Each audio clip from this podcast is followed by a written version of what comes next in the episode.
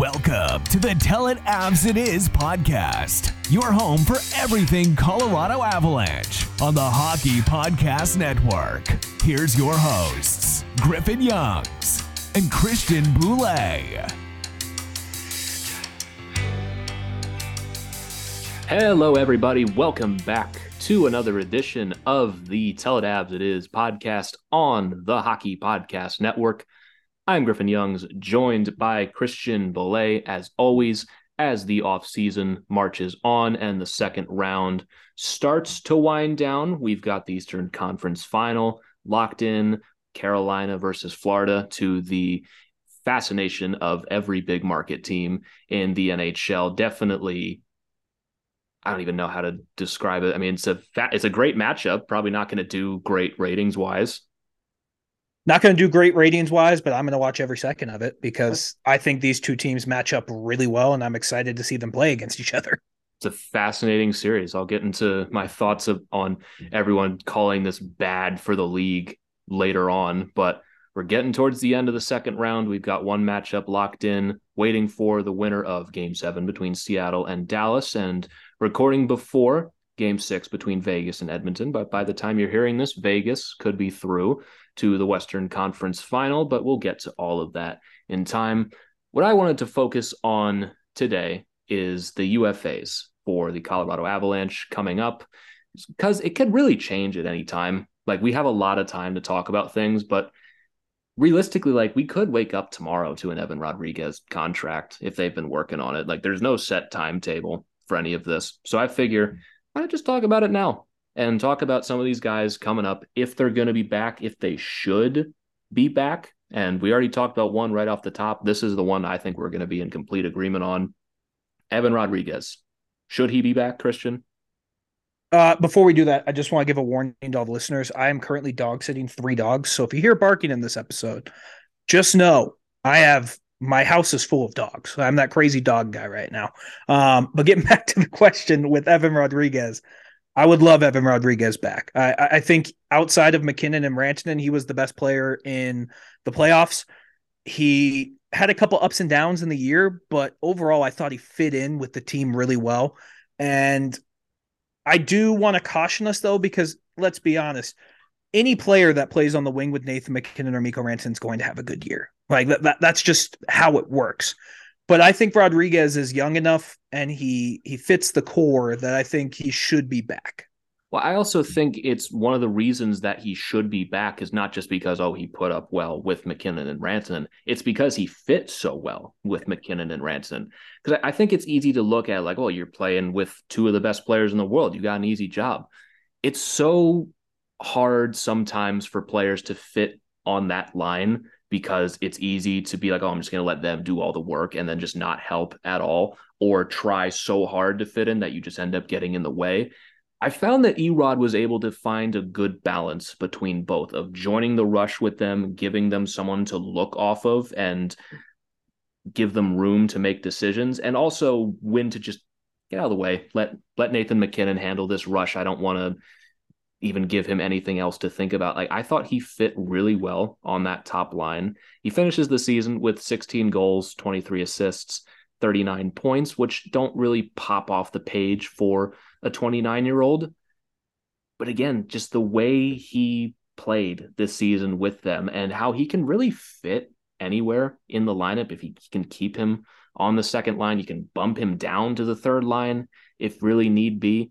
You look at the players on the market in this UFA class across the league, and especially when you don't have Gabe Landeskog coming through that door this season, I have a hard time finding a guy that you know is just going to fit on this team. especially without Landeskog joining this team this season, you have a guy in Rodrigues that you know is just going to work wherever you put him. And he wants to stay, as he said in his post game seven conference, that he likes it here. I just think there's there's a natural fit here. I agree. It's just going to be how much money is he going to get? And that can concern me because would you say anything over 3.5 is an overpay? I the highest I'd be willing to do is 4. I I even, I wouldn't go that high. I know it seems a little high, but I think I could stomach four. Yeah. I, I just think anything over 3.5 is a little bit of an overpay. And I, I think he wants to come back. He took his prove it year deal last year. Uh, like you said earlier, his stats don't jump off the page, but he was a very important key piece on a division champion. And the playoffs is what people are going to remember and when they look at the playoffs, Evan Rodrigues was phenomenal in the playoffs. And that's back to back years because last year with Pittsburgh, he was pretty solid in the playoffs too. So you're getting someone who can perform in the playoffs. He was relatively healthy all year. I think he only missed like seven to 10 games. He didn't miss a ton. He played, he played 69 games. So he missed about 13. 13. Oh, yeah. Cause remember he stepped on that stick and like yeah. stretch was growing. Yeah, I remember that now. But for me, if it's anything over 3.5, I, I think it's a little bit of an overpay. I don't think they'll go that high. Do I think a team like Arizona Arizona's not going to do it? Like maybe Anaheim does it. I, I, I don't think, know. I think it's a team that is probably going to be competing for a cup next season or a playoff hopeful team that's going to give him similar money because he's again the kind of player that is cheaper than most. Not going to get a ton of money. Like this isn't a this isn't a Brandon Saad situation where he has like a established career of production and has played up and down lineups in Chicago and Columbus and was a borderline top line player on the team. Like Rodrigues has really only had two seasons of production and he's he's 29 years old. He is the definition of a late bloomer. He had 43 last year with Pittsburgh in a full 82 game season where he was absurdly hot for like 2 months. And then this year comes into Colorado, 39 points in 69 games, plays a pretty consistent top six role all season. Like if he does hit the open market, I think there's going to be teams, good teams that go out and try to get him. But it's like I was saying about the the UFA class is if you're not bringing back Evan Rodrigues, you need to bring someone else in. And it's not going to be Gabe Landeskog, as I've said three times already.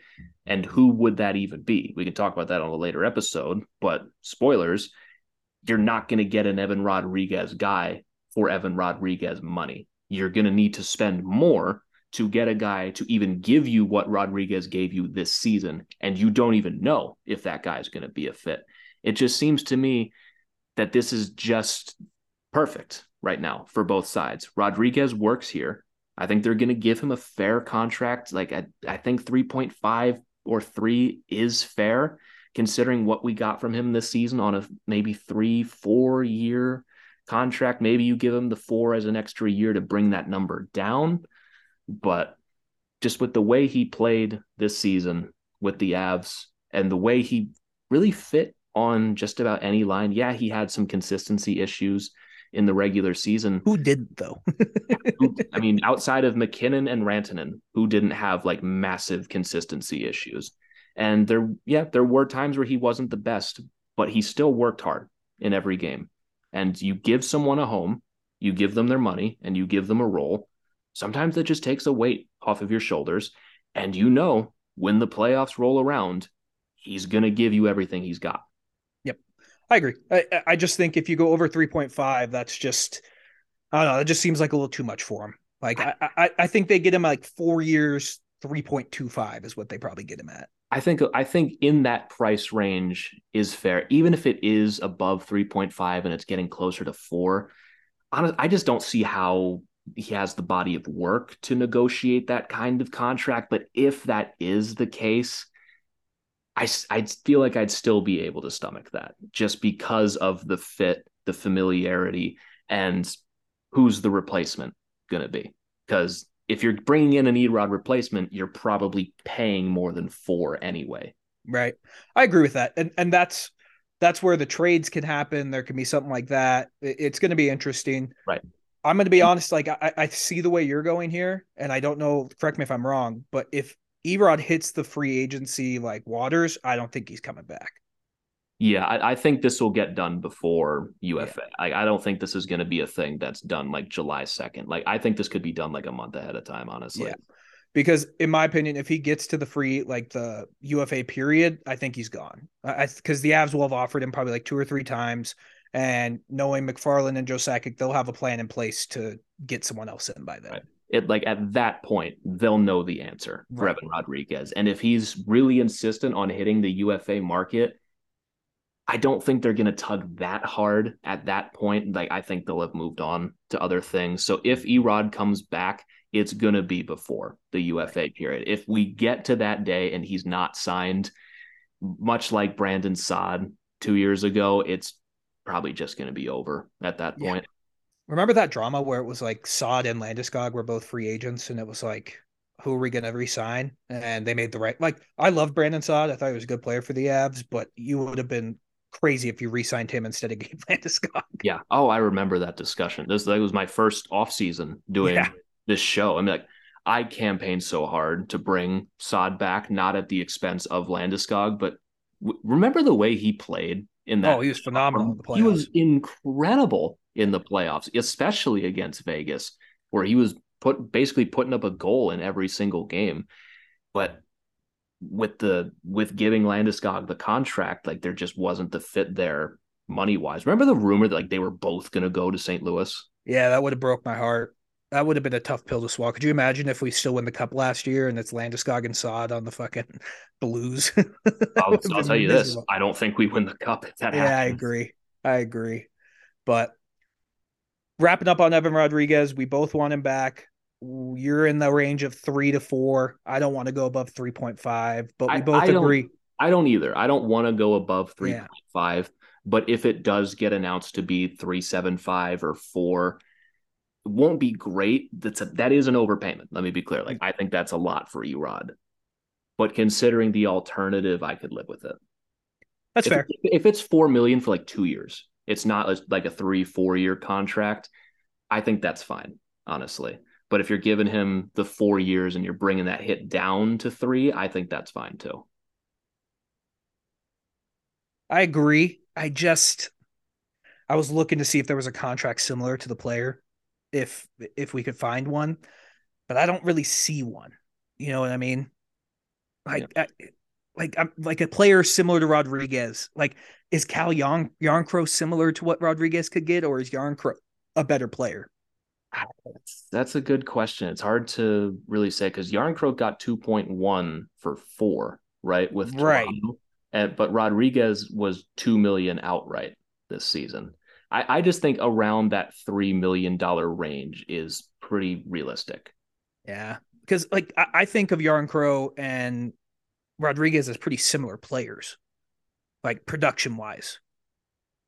I would think so. I mean, I haven't really thought about that comparison Yeah. off the the top of my head, but the great Jarnkrok was a player. We can talk about that later. If the Maple Leafs truly are like trying to blow it up, if you could snag Jarnkrok away, I would love that.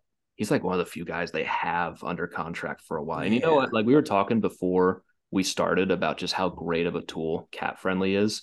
They have like just custom contract comparables. And so here's an answer on some guys with very similar contracts. Boone Jenner signed a 3.75 at 29 years old for four years as a center. And a lot of these contracts are kind of outdated. Like one of them's Matt Stajan. Remember that guy? I haven't thought about that in a while. Yeah, actually, there's there's two of them that are that are Matt Stajan actually, but like uh, Nick. Nick Bonino signed 4.1 in Anaheim as a UFA. I mean, this is mainly looking at centers, which it, Erod is listed at. I guess I can look at left wings too, and yeah, some of these aren't great. We're talking like Brett Connolly, uh, Michael Furlan, Paul Byron, Joel Armia. Not the greatest names when we're looking in that 3.5 for three to four year range, but no contract is the same. Right. And I think with Rodrigues,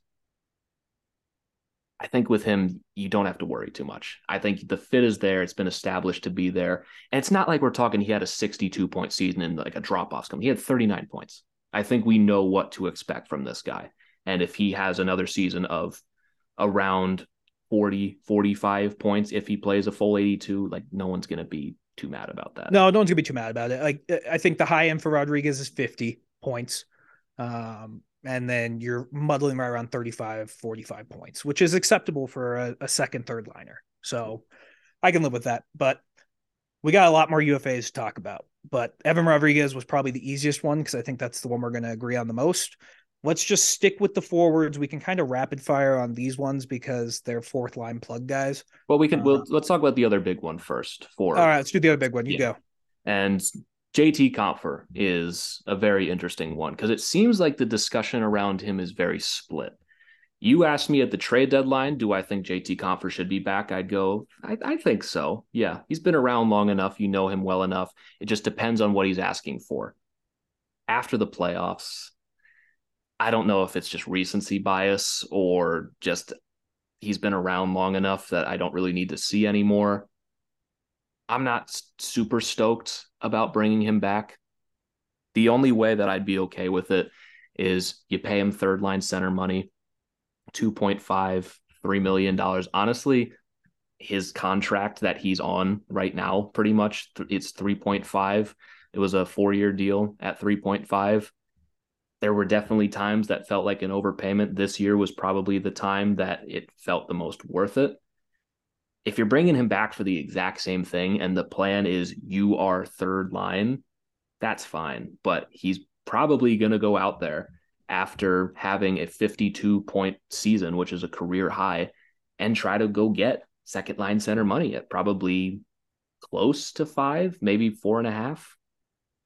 I remember we thought he at the trade deadline because what did Pavel Zacha sign for? Ah, He got like four years, like five million a year, I think, if I remember right. Zacha, if I can once again, CapFriendly, wonderful, wonderful tool. Zacha got 4.75 for four years while he was on a $3.5 million contract. And Zacha, like he he got that mid-season. He actually these are these are like shockingly comparable numbers if you look at them back to back. That's actually Right. it's a that's a very good comparison, Christian. But Zacha got that mid-season while he was doing that with the Bruins in the middle of his career season. I don't think Compher's gonna get that because when Zacha signed that contract, he was hot and he was a hot commodity, and like we need to lock up this guy now. But I think you're onto something with that with 4.75.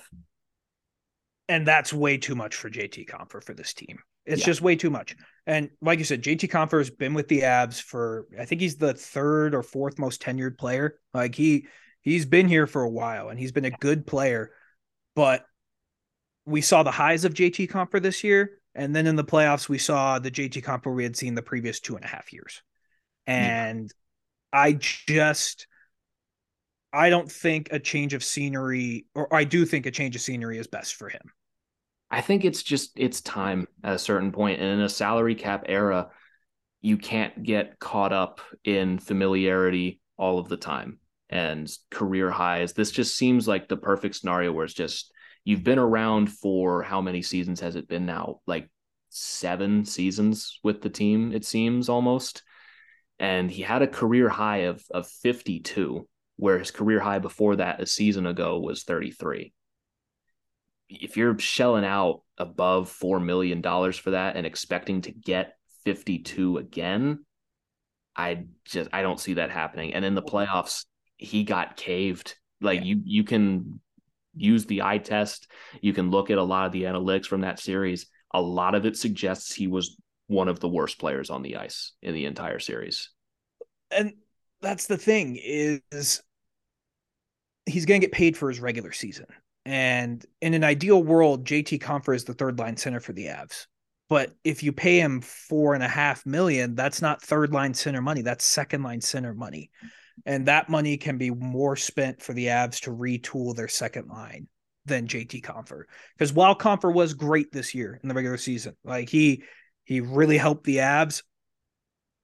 Look at the result from this year. Like it, And also- it wasn't the same. we talk about like he was just so good in the regular season. He was good in the regular season up until the trade deadline. Yeah. From the trade deadline on, he looked like old JT Compher, where it's like he's good in a depth role, but when you stick him on second line center in a very prominent role on a good team, when you're playing good teams, he gets kind of exposed. And in the playoffs against Seattle, that was the case. And in the playoffs two years ago against Vegas, when he was a second line center with Kadri out, he got exposed. Guy's not a second line center. We've seen He's a great third line center. seen it multiple times over. Not a second line center. Does not mean bad player, though. Very solid third line center, good in a depth role, as we saw in the playoffs last year. Scored huge goals in the playoffs last year in game six against St. Louis, having both of the goals before the Darren Helm goal. Like w- what we were talking about with Compher coming into the season and during the season was the guy only scores big goals. It seems like every goal in his career just comes at a massive time. It does, and I thought the shorthanded goal in Game Three was the was the start of the big goals for him. It that, that was like the last highlight for him for the rest of that series, and I think it's just there's the money can be spent on better options, in my opinion. So yeah, even I, though, like like like we said, JT Compher, not a bad player. Right? He's you just cannot pay him second line center money, and that's what he's going to get from someone is second line center money even then like will he get that kind of money? Because it's not like he has the the name recognition value where he's just this is a second line center. I think if he hits the ufa market we could see what he gets and be like wow that actually wasn't a lot at all. Like it could be 4 million but honestly i don't see him getting a lot more than that because he had he's had one season of good top six production in the regular season, like just good production at 52 mm-hmm. points. And then in the playoffs, I think cost himself a lot of money too, because he was bad, just outright yeah. bad in that series.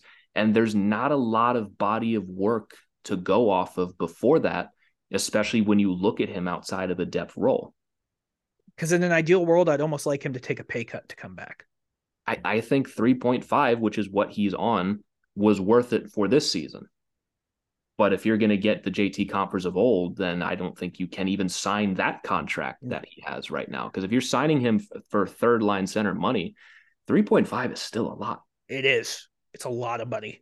Um, so I love JT Compher. He's been great for the Avs, but I, I think it's time to to move on. Yeah, it's it's just it's time for an upgrade at second and third line center. Because you've also like there are options for second line center out there that you can get that will probably be close to what Compher is getting from if the Avs do sign, it. like say four, four and a half. Like if you have to pay an extra million dollars for a guy who's more established, like that just makes more sense. Yeah. And if JT Compher does come back and it's like a two year, three million dollar deal, yeah, I'd be cool with that. Yeah. If he's your third line center, that, that that seems fair. But I think I, I just don't see it in the cards. I really think he's going to get like four million from someone. I really do. Wait, who who do you think that is? Because I I'm trying to think of teams that just seem like a fit for a Compher and are going to give him that kind of money, but it's just it's not coming to me. I still see like I think they'd have to do some cap maneuvering, but I could see Pittsburgh doing something like that, like a one year four million dollar deal. Um, I could see a team like New York Rangers doing it. Like I, I, I could see some teams doing it. See, it's weird because the team that comes to mind first when I asked that question was Buffalo, just because they always have so much room, and they seem to like a lot of our cast offs sometimes. They do. I also like. I wouldn't be surprised if Chicago makes a move for him. That'd be interesting. Yeah, I could see Chicago doing something like that just because he's from Chicago area. He may go back home. I don't know it's going to be tough. I, I think JT Compher is going to be not the drama that Nazem Kadri was with his free agency signing. No. But I would not be shocked in the least if he's not signed until like a couple days after free agency starts. Yeah, well, Kadri was like two months. Yeah, that's what I'm saying. Like, I, I think Compher will just be a guy that gets signed like day one or two, maybe maybe day three, and we're like, okay, cool. Yeah. So hard, hard to not really expect that. So, all in all, to recap, bringing Compher back as second line center, uh, that's a hard pass. No. If you can find a way to bring him back at good bottom six depth money, sure. but even on the current contract that he's on at 3.5, like with the squeeze that you have coming, I just feel like there's better ways to be spending that right now. Like, cause I feel like last year, outside of the playoffs last year, this regular season, was really the first time you're like, yeah, that's probably worth 3.5 million. Yep. When he first signed it, it was worth 3.5 too. Yeah. I mean, he was decent and you were expecting maybe a little more growth, but now he's 28. Like you, you know who he is now. Right. He's not really going to change. Yeah, I agree, but uh, I, I just don't see it happening. I, I, I, I think he's gone. I don't like I was surprised when I, I ran the poll on the Tell Twitter that 64% said yes, like they want JT Compher back. And I, I specifically asked people to not factor in money to that whole thing, but I was still surprised considering the attitude around him, especially after the playoffs, that 64% of the 454 votes said, Yeah, I want him back. I was I was actually kind of expecting that to be almost a resounding no. Yeah, but I think people it's he's been around for so long. Yeah. I, I think that's why people that you, you get accustomed to things when they've been around for so long. Right. Like sometimes it's just hard to picture a guy on another team after so long. Yeah. But I I, just think he's uh I think it's time. I agree. Hey, everybody, hope you've been enjoying this episode so far. Interrupting to bring you a word from our sponsor at DraftKings Sportsbook. Light the lamp during the hockey playoffs with DraftKings Sportsbook, as right now new customers can make a $5 bet and score $150 in bonus bets instantly. As we get towards the end of the first round and into the beginning of the second round, DraftKings has got you covered with same game parlays and all of the best lines and odds you can hope for on any sportsbook. So what are you waiting for? Download the DraftKings Sportsbook app now and use code THPN New customers can make a $5 hockey playoff bet and score $150 in bonus bets instantly. That's code THPN only at DraftKings Sportsbook. See show notes for details at DraftKings.com slash sportsbook for details and state-specific responsible gambling resources. Now, back to the episode. Well, we're both no on JT Compher. We'll move down the list on the forward side getting more into the the depth pieces on the team. But guy you acquired at the trade deadline and ended up playing probably more of an important role than you wanted him to, especially late in the playoffs. Lars Eller, who I thought was good here and kind of did almost exactly what I expected of him. He had no offense to speak of, but was very strong defensively and was very important in stabilizing the penalty kill. I liked Lars Eller a lot. I really did. Like maybe it's because my expectations of him were so low because I when talking with you, it's kind of like, yeah, this is a sketchy trade. But when he came in here, I thought he did everything he was supposed to do. And yeah. he had moments where he was good, but he also had moments where he was bad. But in an ideal world, Lars Eller is not playing top six minutes in the playoffs. Yeah, He's playing I, 10 minutes a game. Lars Eller did the job that he was acquired to do. You got him specifically for his defensive impacts. But I said right when we acquired him, if you are expecting Lars Eller to come in here and be your third line center, even you're not going to have a good time. He's ju- he's just not that player anymore. Fourth line, I think he's very effective. Strong penalty killer, gets himself to the right places. He gets opportunities to score. He does not have finishing ability, but even in the playoffs, there were moments where he was close. And the times that he did score in the regular season, which was very few, it's because he puts himself in the right place. And he has a high IQ, strong defensive impacts, good fit with this team in a bottom six role. But when you're putting him up play second line minutes in must win playoff games, like that's not that's not his fault. Like that you're asking him to play a role well above his station well above his station. And he's coming off of a contract where he was making 4.5. I think it was 3.5. Yeah, it was 3.5. It, it, was the Compher contract with an extra year on okay. it. He had a three he had a five year contract at 3.5 million dollars. And for a long time, I mean, the Capitals have just had incredible center depth for a long time. Where during this current iteration, they've had Kuznetsov, Backstrom, Eller, and good Jay Beagle back in the day, definitely like one of the best fourth line centers of his time, and then immediately replaced him with Nic Dowd. And for a How'd long that team only win one cup, dude. You're asking you're asking me, man. You are asking me. But Lars Eller for a long time on the Capitals was a a perfect third line center on that team and was able to produce in important roles with depth scoring, scored one of the biggest goals in Capitals history with the Stanley Cup winning goal.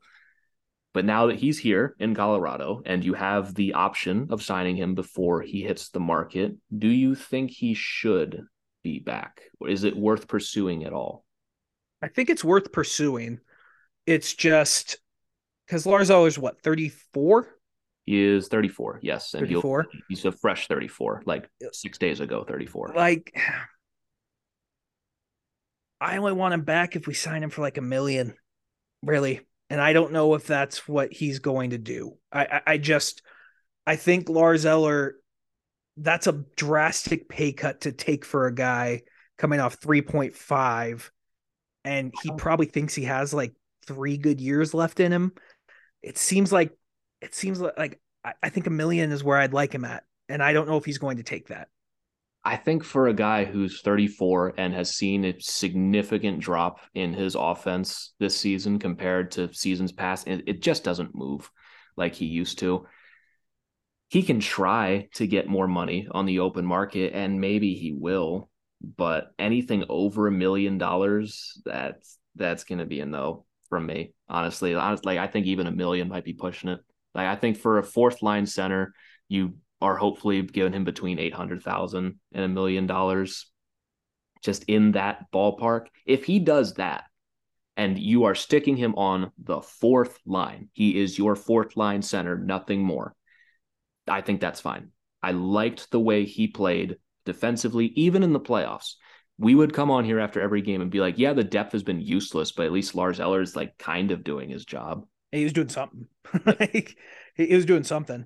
So I, I, think, like, I agree. Like, if it's anything over a million, it's just too much for that guy. Like, I, I think there's better players you can get for that money.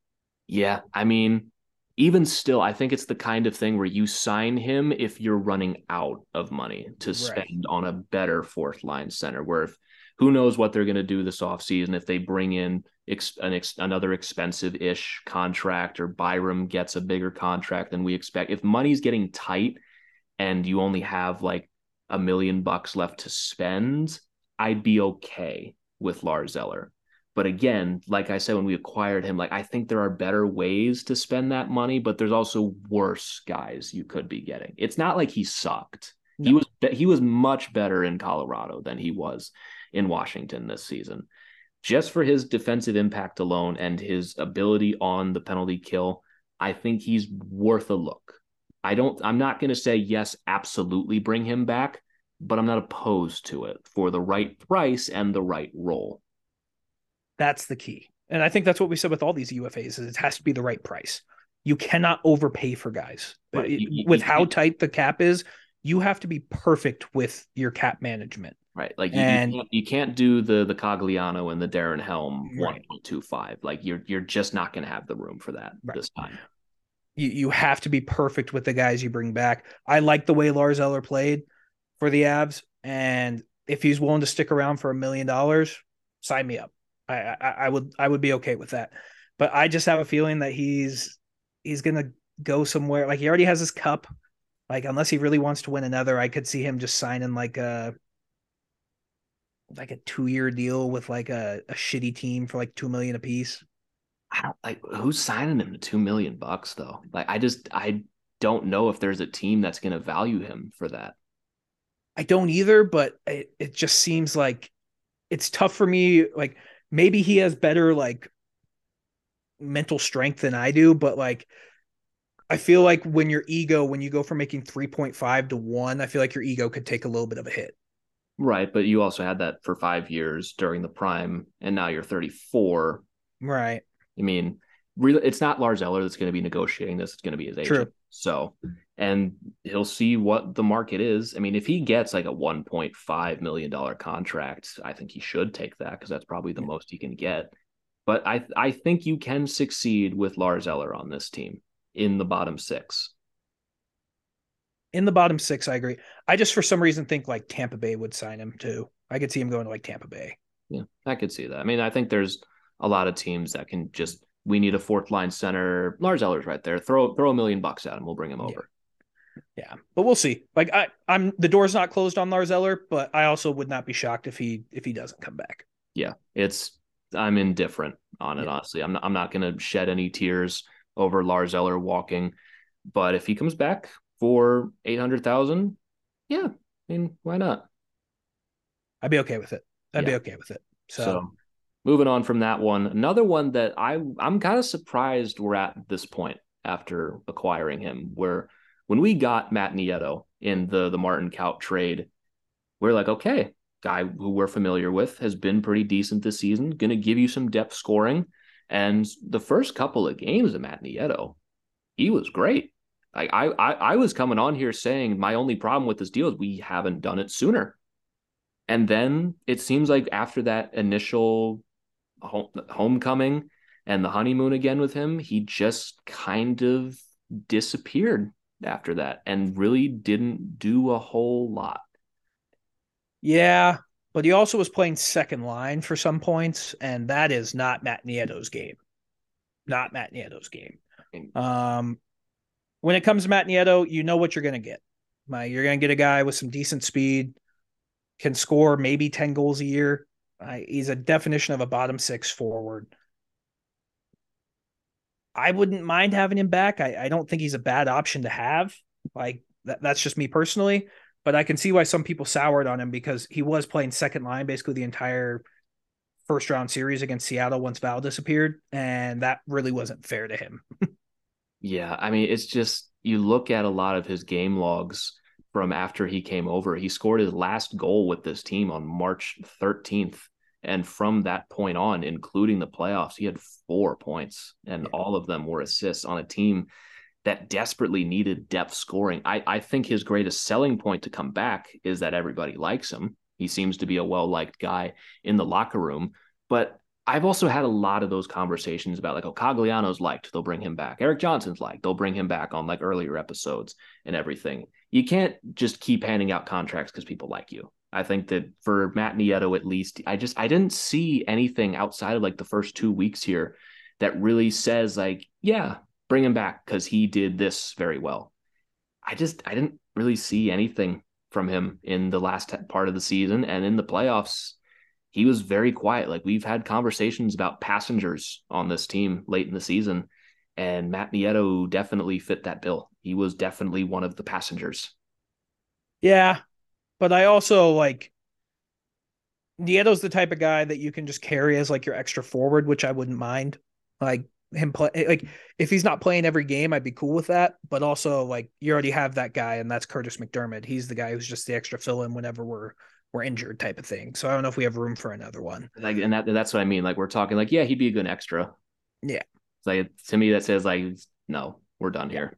You can have one of the young guys down in the minors like Foudy or right, even exactly. Hudon at some point. Like I, I would rather and... I would rather have Jean-Luc Foudy playing yeah. that because at least he's young and is going to get valuable minutes. Not saying that I would want Foudy to be starting on this team day one, but if you're giving me the choice between bringing back Matt Nieto at like probably what like a million bucks or probably maybe even above that, or Jean-Luc Foudy, I, I'm I'm gonna take Foudy.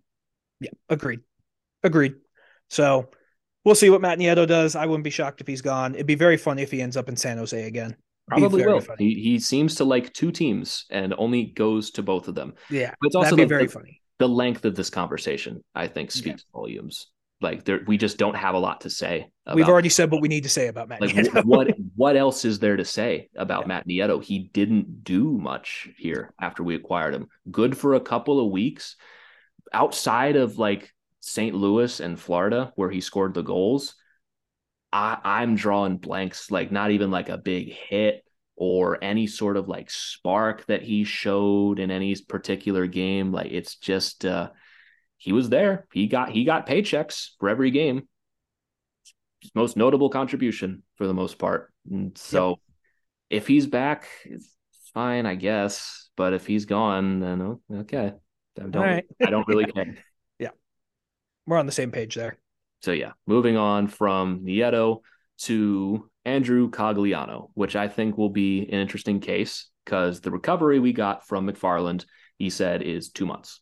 So not quite the career threatener that I was afraid it was going to be right after he takes the the board from Jordan Eberle, which to me, I think he is going to be back because specifically because I think that Landeskog's not going to be back next season I think that opens the door that you kind of might need Cogliano to come back.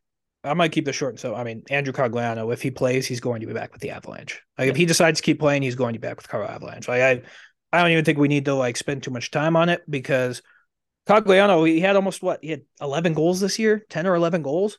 Like mm. that was the most he scored in a long time. Yeah, he, he had, had, a pretty 10. solid year. Yeah, he had ten. I mean, for a while there, it was like mid January or February where he was like, "Is Andrew Cogliano really second on this team and even strength scoring yeah. right now?" And like, I, th- I, think he had a good year. I think that was that's more of an indictment on everyone else than right. how great Andrew Cogliano was. And he, he wasn't perfect this season. No. But I think with Gabe Landeskog not going to be around this season, I think we had this exact conversation last episode, is that Nathan MacKinnon and Mikko Rantanen are very good leaders, but they are very fiery guys. They are very passionate and they don't give a fuck about yelling. And they are going to get in your face about shit because they care about winning. And Gabe Landeskog's always been the guy, the the good cop in the room. And Andrew Cogliano, it's really not a secret how important his leadership was in the Stanley Cup run, where after they lost game five to Tampa, it was Cogliano that brought everyone down and calmed everyone down and got them ready for game six. Immediately after game five, just put a hush on everything. And this season, without Gabe Landeskog, I think Cogliano has been a very important voice in that room. And if for nothing else, I think that's worth bringing back if he's not retiring. The only way I don't think he's back is if he's not retiring or if, if he is retiring. Retire. If I he agree. does come back and wants to play, I don't see how they let him go.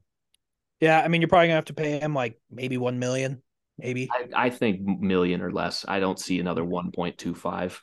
Yeah, I mean, we'll have to wait and see. But if Andrew Cogliano decides to play hockey this year, for it will be for the Colorado Avalanche. He will not play for another team. Yeah, he's he's important. Like you look at like oh he had 19 points and 10 goals. He's not that important. Like he matters to the room. He does. He's an important part of this team. Whether, and plus, I just want to see him keep being a bionic man. He, he had a rough year last year. I mean, for Andrew Cogliano missed three games. I mean, that's an eternity for him, and for him to miss playoff games. I mean, you you know he was suffering through some stuff. And he I literally broke his neck too. Yeah, he literally he literally broke his neck. And I I just think he's really important to this yeah. team. They value him and his leadership. If he can come in and be your fourth line winger, maybe even an extra guy, as long as you just have him around, I think his impact is positive. Yep, agreed. So we can move on from that one. We're both in agreement on that. Cogliano, I mean, not not for too much, obviously, but at this point in his career, I don't think he's going to be getting a ton anyway. We're getting down to the weeds of it now with Darren Helm. I don't think he's going to be back because I I think he's just done. Yeah, he, he should retire. We'll just leave it at that. like he, he should retire. I like he's been a good player for a long time. A lot of his career was weighed down in the dark era of Detroit, where he had a very long contract. He had like a 3.85 for five years in just what was a terrible era of Red Wings hockey. Then he comes to the Avs after that, has a decent regular season, and then in the playoffs scores one of the biggest goals in Avs history and probably the second biggest goal of his career, just shy of sending the Red Wings to the, the cup final in 2009, I believe that was, and was a phenomenal piece in the playoffs. Starts the season hurt, comes back, gets hurt again, seems like the same injury, and then it's just kind of the same thing for the rest of the year. Comes back for one game in the playoffs, takes a shot from Will Borgen, and doesn't play again. I I don't believe in like destiny, but uh, it, it, seems like the hockey gods were probably trying to tell him something. it's like I think you need to get the message here. Yeah, this one you just won a Stanley Cup. You scored a huge goal to send the team to the conference final. You're not going out higher than that. No, agreed. So I I I I, I would love to have Darren Helm back on the team because when he did play, he was great for the Avs. Like uh, great's a bad, great's a strong word. He was solid for the Avs. In he his role, in his yeah. role, he was great. Part of me is just nostalgic though, and wants to see Cogliano, O'Connor, and Helm on the line again together because that line was so fucking good in the playoffs. But I think Father Time's caught up with Darren Helm. Like he still has the speed, he still has all of that, but when it's taking you basically a full year to get over a like a oblique injury, like it, it may be time to hang it up. Right. And then immediately you come back in the playoffs and then get a different injury. Yeah. Like it's you've won two cups. You were an important piece on the last one. You tried, you got the the 1.25. Like it's you're 36. It just might be time to to hang it up for right now. And it it's a shame because he's I think he's still a productive player, but even if he does come back after the amount of injuries he faced this season at 36, are you are you really going to be that same player again? Yeah, I don't know. I don't see it. And just the way he plays too, like the style he plays, he's a grinder, and he he's going to get in the mix. Like if your body's getting hurt from that, that's probably just 18 years of being a grinder in the NHL. Like I, I don't think you can bank on just one last ride. Hopefully, I don't get hurt this time and play the way that Darren Helm plays. Right. Exactly. So sadly, I think Darren Helm's going to retire, but we'll have to wait and see on that. Um, we have two more UFAs left. And there's yeah, there's two more, and they're both on defense. I mean, do we really need to talk about like Alex Galchenyuk? No. no. So I don't really feel like wasting my breath on that. I really don't either. Fine in the AHL for the most part, and got his shot in the NHL. And I don't think anyone is signing Galchenyuk to NHL deals anytime soon. Uh, Hudon's a UFA, and Gustav Rydahl is a UFA. He signed with the Swedish league. He's not coming back. Okay, well there you go. So the two left at this point are the Johnsons, Erik Johnson and Jack Johnson, who I think are in a very similar situation. We can talk about Erik first. He's coming off of the $6 million contract that people have talked about for a long time as just being, oh, it's too much money, especially as we got towards the end of it. Now it's over. Now he's 35. Just came off of a season where he broke his ankle, but was still able to come back. Played 63 games. Had the I still don't think he came back fully healthy from that. No, there's no yeah. way he did. There's no way he did. He finished with zero goals in the regular season, but also was like far and away one of the most unlucky players in the yeah. league last year. We had the only guy who was like over a hundred shots without uh, a goal. At that point, I think the next closest person was like 40 shots behind him. He finishes with eight assists. He gets a goal in the playoffs finally, but you look at as a whole 70 games plus the playoffs. He gets nine points. One of them's a goal. It he looked okay this season, but I think it much like Darren Helm and Cogliano, it's a question of if he keeps going. Because if he does, I don't see him going anywhere else. I agree. And this is where my fandom is going to be super biased. Erik Johnson's at like 950 games, I think, played. It's a big deal for NHL players to get to a thousand games. He's at 920 right now. It's a big deal to get to a thousand games, man. Yeah, he'd have to play the full season though. And I he could call it quits. He could, but I want Erik Johnson personally to get a thousand games. Like, I would certainly like to see it, but that gives him two games to miss. Yeah, no, I agree. I, am not. I'm, I'm not saying it's it, it's the smart business move, but personally, as a fan, for what Erik Johnson's done for the Avs, I would love to see him like that celebration for him for his thousandth game would be one of the greatest celebrations in Avs regular season. It'd be hard to find a guy who deserves that kind of celebration more than. Well, it's just a shame because he should already be at a thousand games, but the luck the guy's had in his career has been right. so fucked. You go back two years ago, he played four games. Yeah. If he plays 50 there, you're like, there's no question he's coming back.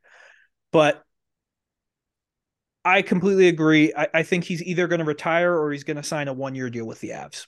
That's it. I also wouldn't be surprised if he gets hired by the team. Like I wouldn't be surprised if they're bringing back Erik Johnson for a, a role somehow. I think he just wants to go hang out with his horses if he retires. he just strikes me as that type of guy. His horses and his wine. Yeah. I, like there were there were just points last season where Erik Johnson was fine, but you can tell like it's just it's not the same with yeah. him anymore. He's just having trouble moving the same and turning the same. Like in the playoffs too, you could tell that like he's trying his best and he's trying his hardest, but like the hips don't turn the way they used to. Obviously, his ankle getting broken didn't help his movement this season. I would be okay with him coming back, but for him to be your penciled in number six guy, I I think you could do a little better at this point. Just I agree. Speaking purely from a practicality. Yes. But as a fan, I don't see Erik Johnson playing anywhere else. I don't. And I, I think the way it's going to work out is if Erik Johnson decides to play and the Avs say, hey, it's not going to be for us, I think he retires at that point. I don't think he wants to play for anyone else other than Colorado. Because he has the cup.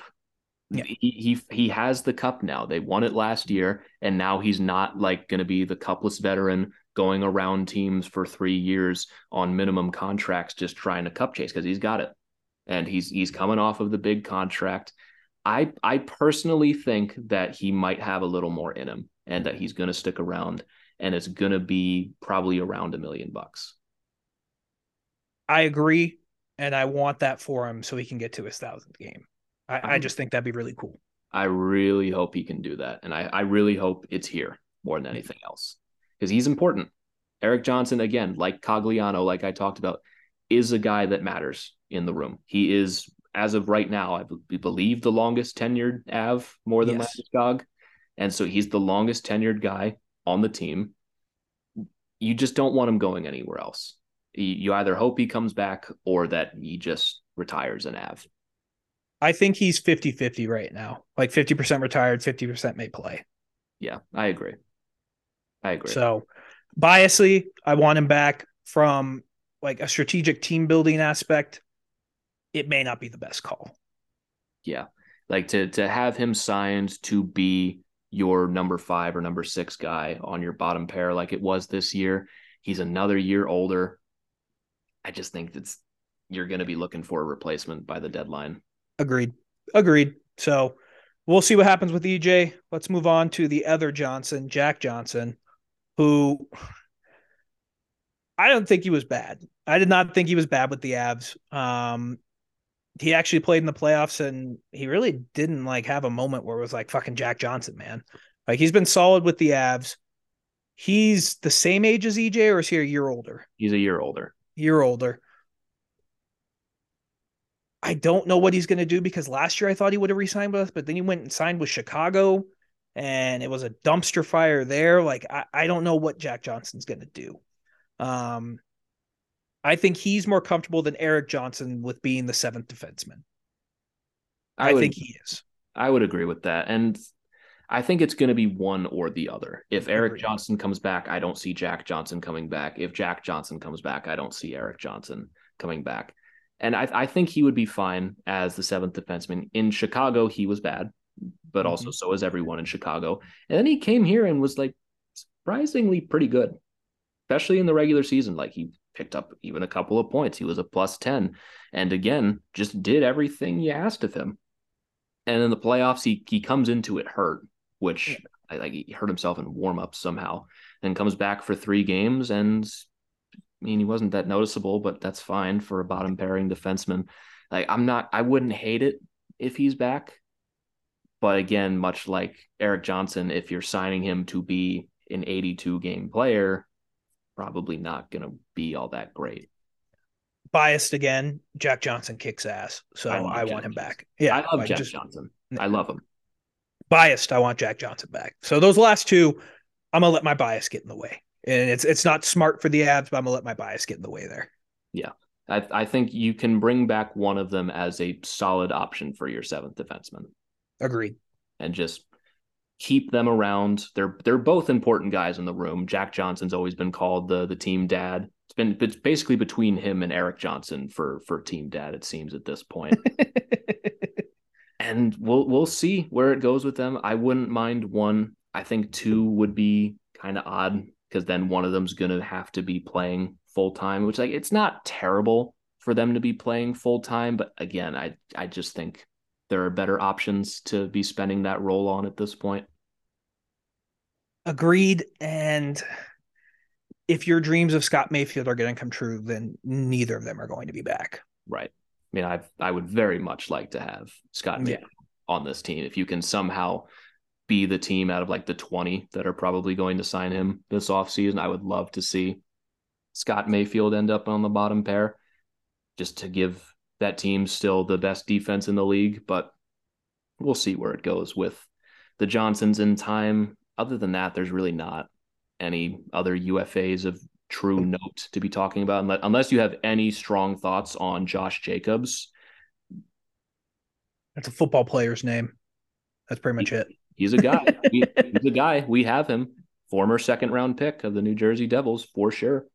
Played 43 games with the Eagles. Do you, do you have any strong hot takes on what the Avs should do with Josh Jacobs? Man, I, I think he's just waiting for his opportunity. It's, you just never know. Sometimes guys are late bloomers. Yeah, you never know. He could be Devon Toews 2.0. You never know. And Jonas Johansson is not coming back. He is going to Sweden. Sweden. Going to Sweden. And Keith Kinkaid. Do you have any opinions on Keith Kinkaid coming back? I wouldn't be shocked if he's back now because the AHL needs the they need another goalie with uh Johansson leaving. So I wouldn't be shocked if he's back to back up Annunen. Yeah, I I can I can definitely see that being the case. Yeah. Just having an Annunen Kinkaid tandem next year for the Eagles, but that covers the UFAs for the Avs or the upcoming UFAs for them. We talked a little bit about the RFAs in the last episode. And Doesn't that episode feel like it was three weeks ago? It, it, the off season's fucking weird, man. Especially yeah. when you come fresh off the playoffs where you're doing one every other day. To go back to like, oh, we're only doing two a week. Yeah, I, I have thoughts now. That episode feels like fucking three weeks ago. I don't know why. um, but yeah, like you said, that was yeah blows my mind because you do get in the playoff mode and then it ends just like that, and you're like, well, shit. Now we're back to our two days a week. Yeah, I'm not short. I'm not used to the the short playoff run where you right. a, a, week out of it basically, and they're like, oh, okay, as I guess we'll go home now. Yeah. Hey, everybody, hope you've been enjoying this episode so far. Interrupting to bring you a word from our sponsors at Raycon. If you're anything like me, you've been asking yourself the question of what is wrong with headphones today? Why is everything so expensive? Why does everything sound so bad? And why does it just never fit in my ears? But thankfully, our sponsor today at Raycon has got you covered. Raycon is premium audio at the perfect price point so you can listen to what you want when you want without breaking the bank. Raycon believes that you shouldn't have to pay an arm and a leg for quality sound and essential smart tech listening features. You can get a pair and a spare and still pay less than you would with some of those other big name tech brands. They have easy and free return guarantees, and best of all, they've got plenty of features three customizable sound profiles, noise isolation, crystal clear call quality, and eight hours of playtime on their everyday earbuds, and they're water and sweat resistant. And what I love the most, they fit. They've got custom gel tips for the perfect, most comfortable in ear fit. What a crazy concept. Headphones that actually fit in your ears. So what are you waiting for? Go to raycon.com slash THPN today to get 15% off your Raycon order. That's by raycon.com slash THPN to score 15% off. Now, back to the episode. Let's let's move on to the playoff recap because like we said last episode, the second rounds kind of sucked. Um, but this last like four days, there's actually been some good second round hockey games, like some real solid ones. The biggest story of them all, uh, the Toronto Maple Leafs win game four and then lose game five to the Florida Panthers. And it's very funny to watch Leafs Twitter in the span of two weeks go from this team's winning the cup to right back to trade everyone. I find that very funny. It it was the worst case scenario for the second round for them to just get absolutely pumped by the Panthers. Eh, that series was not close. The Panthers the Panthers looked like they were just having such a great time in that series. Did they not just look like they were having so much fun? They did. Like they, they looked like a team that was playing with nothing to lose. They and I thought like, that's what the Leafs would look like they looked like they were playing against a team that just was not giving them any trouble, like right. physically or mentally. They they were just having a ball out there. And the funny part is, I still think the Leafs were the most talented team left in the playoffs. Doesn't matter. It doesn't matter. Like I, I it doesn't matter. But it was, it, and the way they lo- lose to, Like there's the controversy of the no goal goal. Um, And then I I still don't know how the refs missed that on Radko Gudas on the game winning goal. He clearly interferes with um I forget who it was. It may have been Calle Jarnkrok. I think it was. Like he clearly yeah. holds a stick and blocks him from getting in the shooting lane, and the refs don't have the balls to call it. Um, I think Leafs fans should be more upset about that than the no goal. See, my thing with the no goal thing is I don't have a problem with the call because based on what we have, that's the right call. I just don't understand how we're still using camera angles to determine this. Like it's 2004 and we're talking about Martin Gelinas. Did he score against Tampa Bay? And should Calgary have won the Stanley Cup? That was 19 years ago. And we're still trying to find camera angles to see if the puck was in the net. When we have the technology, we have chips in the puck, we have puck tracking technology. You can tell me based on a slap shot that that puck went 90 miles per hour, but you can't tell me if a puck was in the net. And we have to look at every single camera angle, which would work if there wasn't a six foot three man covered in enough padding to stop a bullet sitting on the puck, then maybe we'd be able to tell. I just don't understand how it's like, yeah, it was probably in the net, but we have no proof. The fuck are you talking about? You have you have this technology. You can use it whenever you'd like to just say if a puck crossed the goal line. I don't get it. I don't get it either. It would just make like the thing that frustrated me most about it is there was no like you didn't figure out what the decision was for like fucking 10 minutes. I didn't know what the original call on the ice was until they went to review. And that I think screwed the Leafs more because if they would have called that a goal on the ice, then you wouldn't have had indisputable video evidence to overturn the call. So the w- reason why the Leafs kind of got screwed is because if they would have called that a goal on the ice, then they wouldn't have overturned it. And it's it's tough. It's a tough pill to swallow if you're a Leafs fan, but also they they got their asses kicked this whole series. Like yeah. Sergei Bobrovsky was somehow has turned back into Columbus Sergei Bobrovsky and has been phenomenal since he replaced Alex Lyon. And for the Leafs, you you cannot have Auston Matthews not score a goal. Mitch Marner only gets one goal in the series. John Tavares was a no show, and William Nylander was the only one who was solid. Like that's the reason why you lost is because your best players weren't your best players. Right. You can you can't get one goal from Auston Matthews or zero goals from Auston Matthews in that series. Zero goals from John Tavares and only one from Marner. Guys who combined take up $33 million in cap. Like a, absurd amount of money. And to have Joseph Woll come in these games and actually play well, where he basically gets them the win in game four and stops 40 shots in game five. It, like, yeah, Bobrovsky was great. Most goalies at this point in the season are that it's not, it's the same excuse every time with the Leafs. Like, oh, this goalie was just so hot. It's kind of the job at this point. You, you're getting paid to stop pucks. And I just you look at this Leafs team, like I don't know what else they do other than a massive shakeup. I don't. Know what they have to do, and the player who's going to more than likely get moved is fucking William Nylander, who I think was their best player in the playoffs. Which is which is such a tough pill to swallow because, like you just said, was the best player in the playoffs and has been the best player in the playoffs year over year for them. Like I, I think it has to be Marner. Honestly, I, I don't think I don't, that contract's too big, dude. You can find a way for someone to take Mitch Marner. For as good of a player as he is, you can find a way. It's not going to be for the return you want, but you can find a way to move it. But I, just, I think that's why they won't do it is because they're expecting like this godly return for him, and they just aren't going to get it. And nothing's going to change. I saw one. I, I, saw one hypothetical. I forget where I saw it, where it was like Panarin for Marner. Would you make that trade? Maybe I don't yeah. know.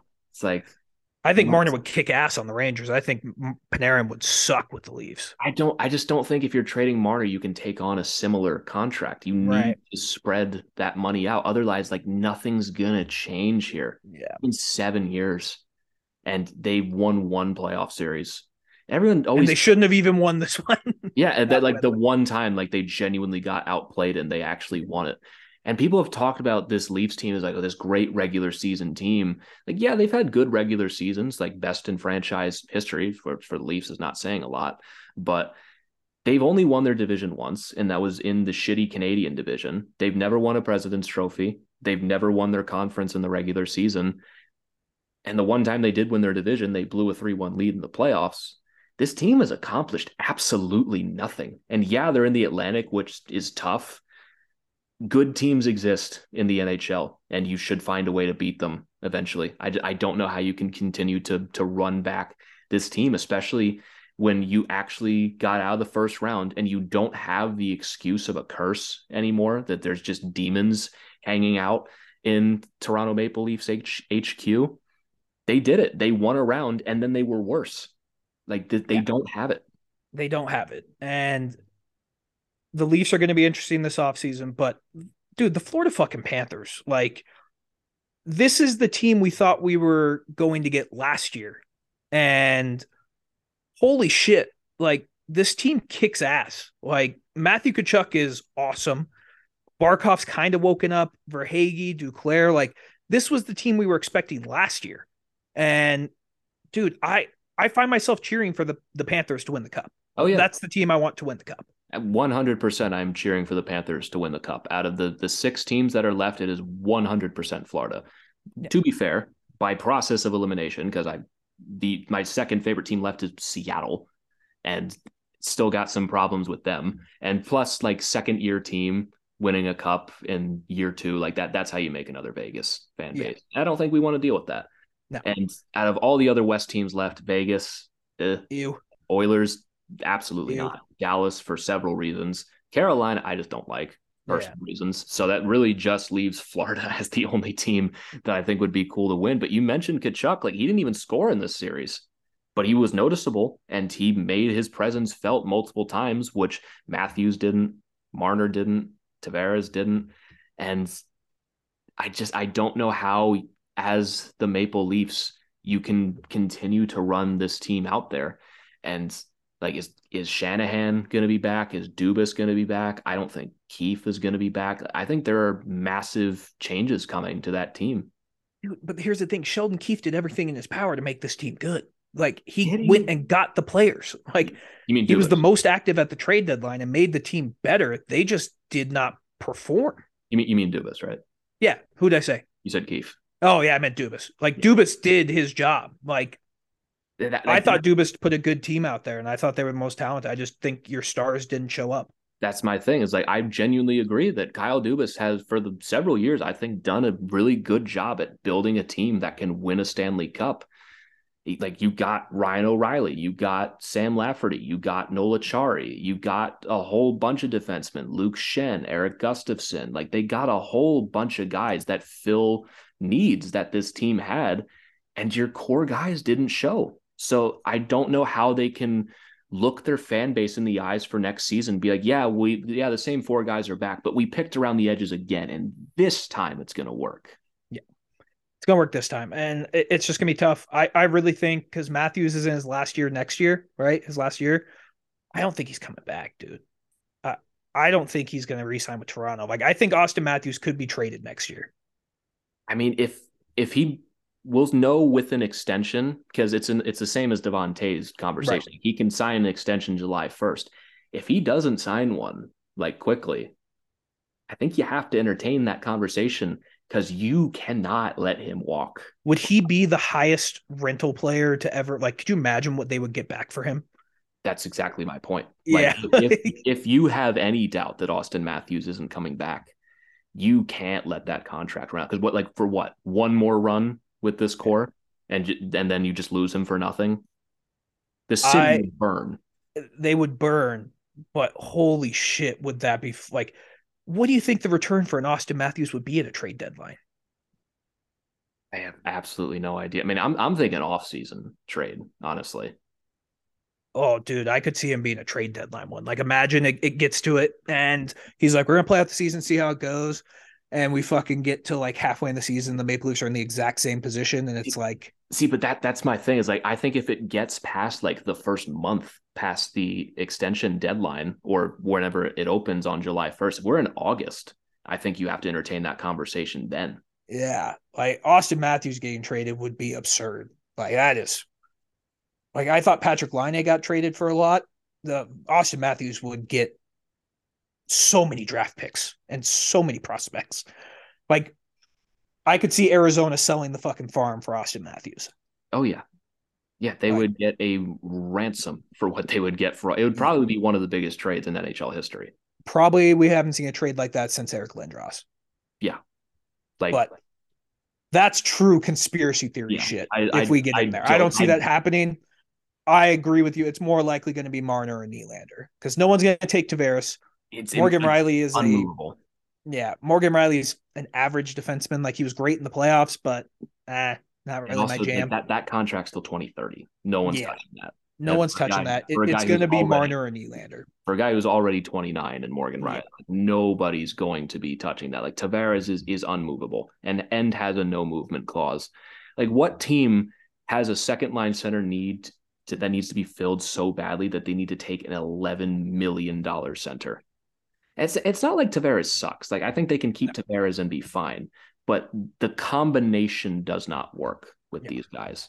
And William Nylander, like he's honestly, I think it might have to be Nylander now that I'm saying it out loud because he has one year left at basically seven million dollars, and whoever gets him is going to be a very happy team. Yeah, it's the only way they can get back a solid return. But I just I don't know. It's it's a tough situation. Uh, it, it almost feels worse that they won a round this time. Yeah, it does. Like, oh, great, we won five games instead of three this time out of 16 and we don't even get the excuse of we're just cursed with right demons, demons it, and wizardry like we actually won one and it wasn't boston on the other side it was florida the and you worst, lose that the worst team in the playoffs going into it the lowest point total going into the playoffs and they got killed it's i don't know how you can run it back i, I don't, don't either but I'm I'm never a proponent of tearing down talented teams, but I just there's been nothing. There hasn't even been a point where it's like they won a president's trophy and been the best team in the league in the regular season. They've accomplished nothing and it hasn't Zero. changed. Like Zero. they looked worse in the second round when it should have been the emotional weight was lifted off of their shoulders.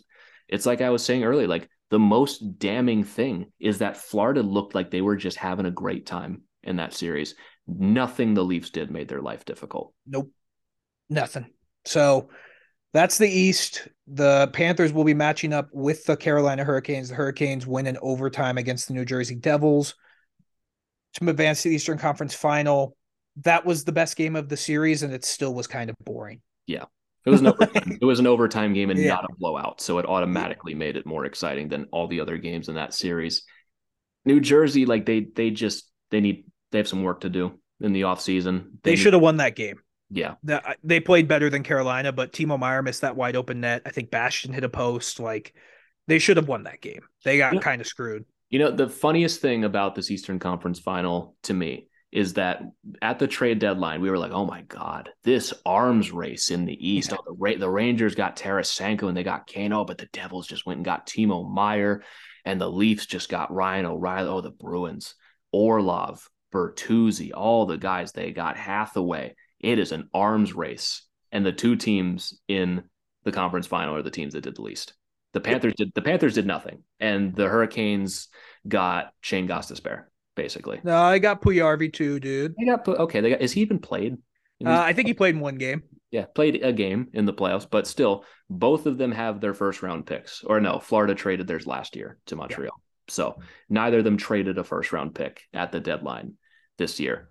The and Panthers would have, but they they're out of them. They so. don't. They literally don't have any. Yeah. So I think it's going to be a fun series. I also think the the narrative of like, oh, this is bad for the NHL that there's no big market teams in the conference final and the salary cap's not going to go up. Like, we need to stop. I I I really think we need to stop with this. You don't own ESPN.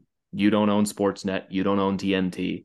And guys, we had a very good Final Four last year with the Rangers playing the Lightning, the two time defending champs in the conference final. And on the other side, you had MacKinnon taking on McDavid. You had like four of the top players in the world in the same series with McDavid and Draisaitl, MacKinnon, Makar. You can throw Rantanen in that conversation too.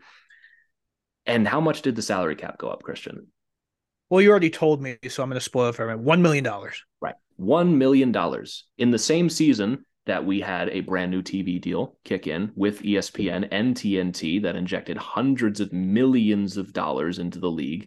Also, year one of an expansion team who injected hundreds of millions of dollars into it with expansion fees and also still made a lot of money despite not being very good in year one. $1 million increase. And if it was Toronto and New Jersey in the Eastern Conference final, guys, the salary cap is not getting touched anyway. We have had so so much injections of cash into this league, and they're doing fine revenue wise. They're making money. It's not like this league's not making money and that's why the cap's not going up. It's because of the revenue split between the owners and the players and how much money the players owe the owners still and how much they continue to kick that down the road. That's why it's not going up. All the advertisements we see on the jerseys and the helmets, and everyone talking like, oh, if this matchup happens, if this team goes deep, the salary cap's going to go up. No, it's not we need to stop falling for that trap that the salary cap's gonna go up if this happens. No, it's not. Just enjoy the hockey between Carolina and Florida because that's going to be a great series. That is a genuinely fascinating series that I don't have a winner for off the top of my head right now. Just enjoy it. You don't. That series is going to kick ass, dude. Going to kick like, ass, and you don't own the TV rights. Maybe the ratings aren't going to be very good. You can still enjoy the game, and if you and if you don't want to watch it, you don't have to. You don't have a gun to your head. You don't have to and I'm gonna enjoy the hell out of it.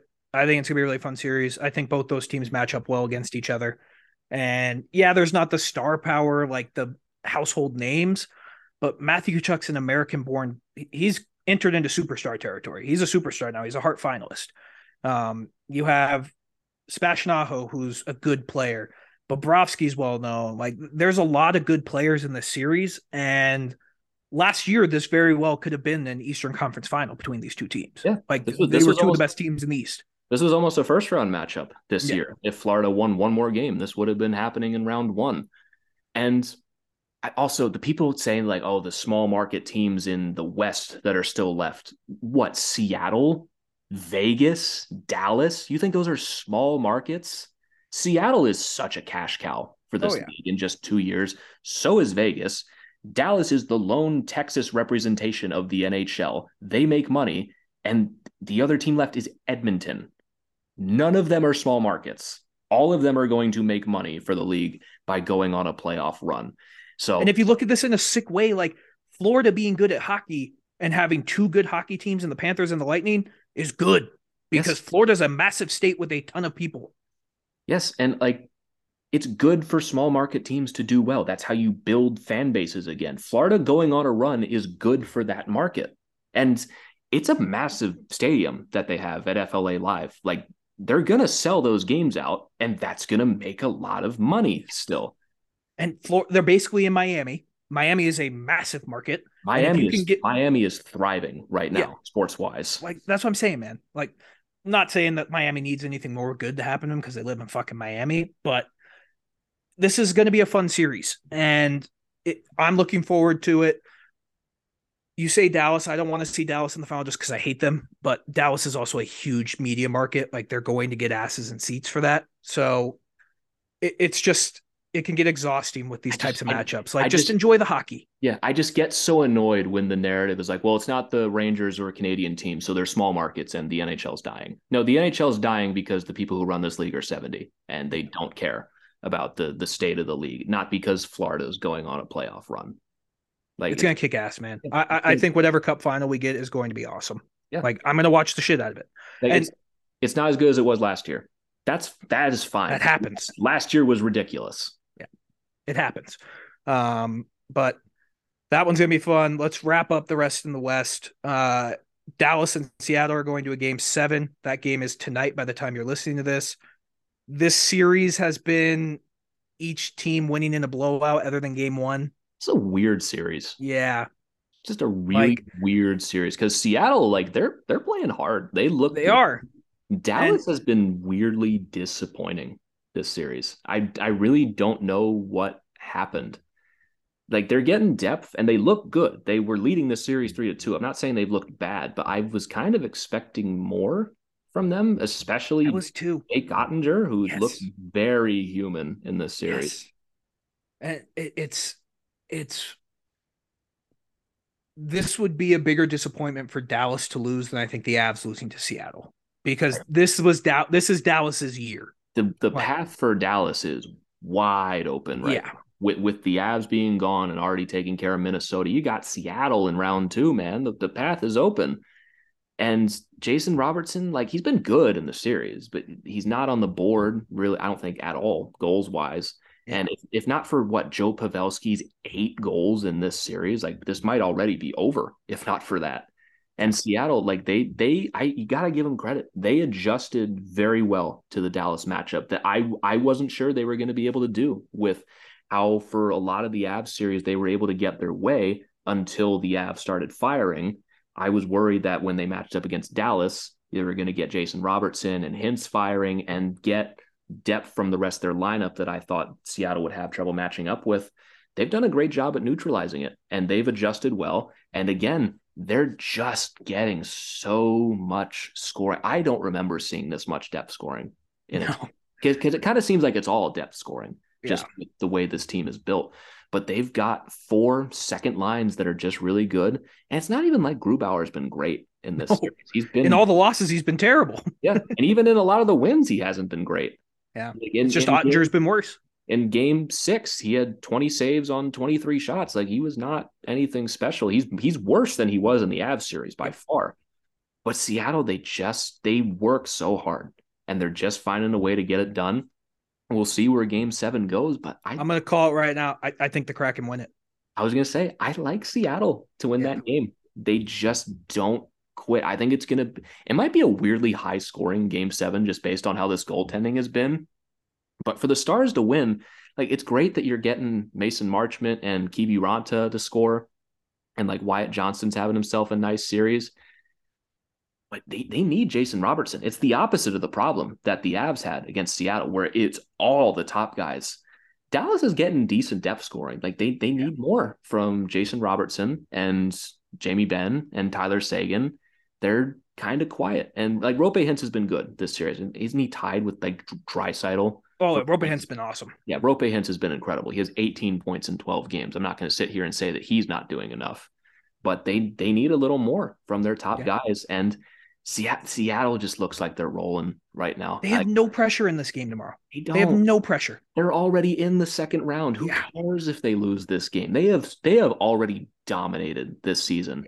Whoever wins the Stanley Cup's obviously going to be the winner this year. Second is Seattle, without question, no matter what. They have won so many cups this year alone, just with the way things have gone. They, they- like this is the kind of season that you can build a franchise on. Yep. They they have done so well. I also selfishly just want to see Berkey play because he's going to play in round three. So I would that this is my best case scenario is that if Seattle takes out Dallas, guys, that makes us look a lot better. Like I was worried that Seattle was going to get walked in this series and that Dallas was get, just going to take care of them and then like oh well the Avs got crushed by the Kraken who got crushed by the Stars. But if Seattle takes care of business and they go to the Western Conference final and we took them 7 even with our injured roster, I mean it's it's gonna make us look just fine still. yeah, gonna make us look just fine. Duchesne's making a guest appearance on the show right now. We almost made it.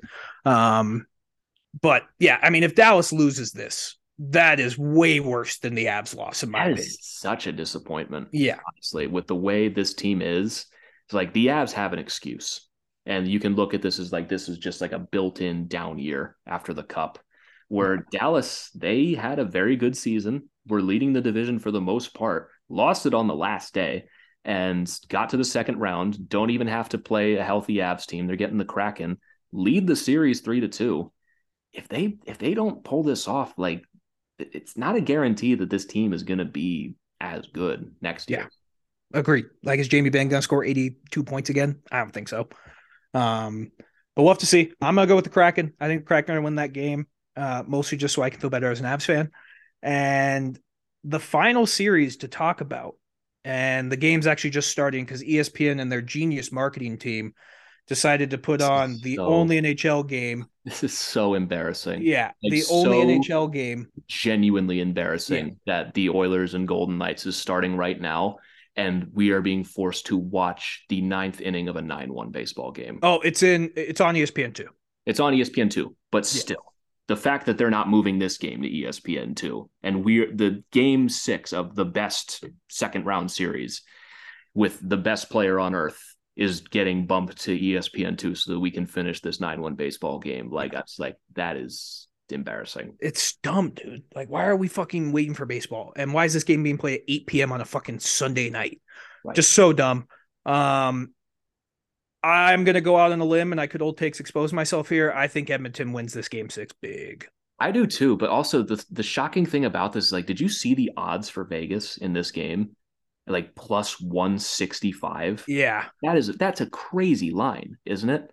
it is, but also I think Vegas has gotten extremely lucky in this series. I I totally agree, but it's also the you you get better odds just betting Vegas money line than for the Oilers to win by two. Wait, wait, wait, wait, wait. Is Jack Campbell starting? I think that I thought I saw that it was uh Skinner. It was Is Hill. it Skinner? Okay, hang Yeah. on. I just that looked like Jack Campbell's pad setup when they were just showing. They they Him. said Friedman said Hill versus Skinner tonight. Okay, good. All right, that makes me feel a lot better. But yeah, I think the Oilers win this game big, and I think this one's going seven two. I do think this Um, is this has been a very fun series, not because the games have been very close outside of game five, but this is a nasty fucking Oh, yeah. series. We I don't think we even talked about the Pietrangelo suspension and the nurse suspension. I, what Alex Pietrangelo did, like that is intent to injure. Like he, Yeah. he is going into that play with the intention of breaking Leon Draisaitl's wrist. Like there is no other way to describe that. And his defense is like, well, they've been dirty to me all series. So you did mean to hurt him. Yeah. It, He only he only got spent in one game. yeah, it's one game suspension. Like to me, that just says, okay, free reign. Agreed. George Parros, dude, you've got to fucking kick rocks, dude. You don't know what you're doing. Here's the thing, like like, Nurse, why did Nurse get suspended? I agreed that It- fight was stupid. but- automatic. It was an automatic rule, but they could have overturned it. But it's also but like Pietrangelo's getting suspended, so they probably feel like they have to suspend Nurse to keep it even. Like, no, you don't. No. No, it doesn't have to be that way. Enforce the rules, protect your players. It doesn't. You don't need to be putting yourselves in situations like this. But it's also because like Evander Kane didn't get suspended for cross-checking Pietrangelo in the face. So now it's like you can't enforce too harsh of a punishment because it's not fair. This is why, George, buddy, you just got to do your fucking job, man. There's no rhyme or reason for this guy to be the head of player safety next mm. year. He had, if there is the biggest loser in this playoffs, it is Parros. He has gotten destroyed and has shown beyond a reasonable doubt that he is completely inept. Yes, agreed, agreed. But game six, who you think's winning? I think the Oilers are going to win it, but I have money on Vegas just because I think those, those odds are crazy. Yeah. And I might as well just take them because I think it's a 50 50 game. Yeah, I, I think Edmonton win, and then I'll go to game seven. Game seven will be on Tuesday. I'm gonna take Edmonton. I am. I don't feel great about it, but I think they're the better team, and it would be the most Edmonton Oilers thing ever to lose to the fucking Vegas Golden Knights this year. It's, this is just such a close series, no matter how you slice. I, I could see Vegas wrap it up tonight and not be too surprised. I, I could see the Oilers just dominate the next two games Yeah, I could and too. wrap, and wrap this series up. But it just seems like that no momentum sticks in this series. And I, I think Vegas got a little lucky last game. So I'm taking Edmonton to win tonight. And I I think I'd like them to win the series because when a series follows a particular pattern, like one team wins, then the other wins all the way down to game six, it almost feels like in game seven, you're just due for the team to win two in a row. So I'm going to take Edmonton to win both and still win this series. I like that. Or uh, Vegas just scored 24 seconds in. nothing Jesus Christ. All right. Wow. Like I spoke, I'm going to take Edmonton to win the next two games, and Reilly Smith immediately put it in the net. Why do I speak like ever? Wow. Oh, that's so funny. Could, I, I could not have timed that sentence any better. Did Skinner just flip that right to him? it looked like it. Yeah. Oh man, Stort's getting not a not a good look, man. Oh, that's, that's a rough. tough one. That's a tough one. So anyway, before we get too much onto the the bad radio, uh, at least we got that before the, the show ended. So one nothing Knights. We'll see how that game goes. By the time you're listening to this, get that game will be done and dusted. But I am ready to wrap this one up yep. here. Let's do so, it. Again, thank you all so very much for tuning in to another edition of the Tell It It Is podcast on the Hockey Podcast Network. Use promo code Tell It Is on SeatGeek for $20 off your first order of $50 or more. If you want to follow us on Twitter, you can follow me at G Youngs NHL. You can follow Christian at Christian underscore Bolle, and you can follow the show at Tell It Avs It Is. But again, thank you all so very much for tuning in. I just have to finish with they showed the Knights game for two seconds on a half screen on ESPN, and they're insistent on showing the. Oh shit! Edmonton just scored to tie it. It's one one. couldn't Connor see McDavid. couldn't see it because they are insisting on showing a the bottom inning of a 9-1 baseball game. That's so embarrassing. Is that not so embarrassing that they won't, they won't turn this game off to put the the Knights and Oilers game on? Like we're we're gonna wrap, but holy shit. Okay, thank you. I again I finish my sentence and they do exactly that. So you get two goals in less than a minute. And so 1 1. We'll see where that game goes, but we're to wrap here. Thank you all so very much for tuning in, and we will catch you all next time. But until then, let's go, Avs. Oh my God, they just cut back to the baseball game. okay, we're done. See you guys later. Let's go, Avs. We'll catch you next time.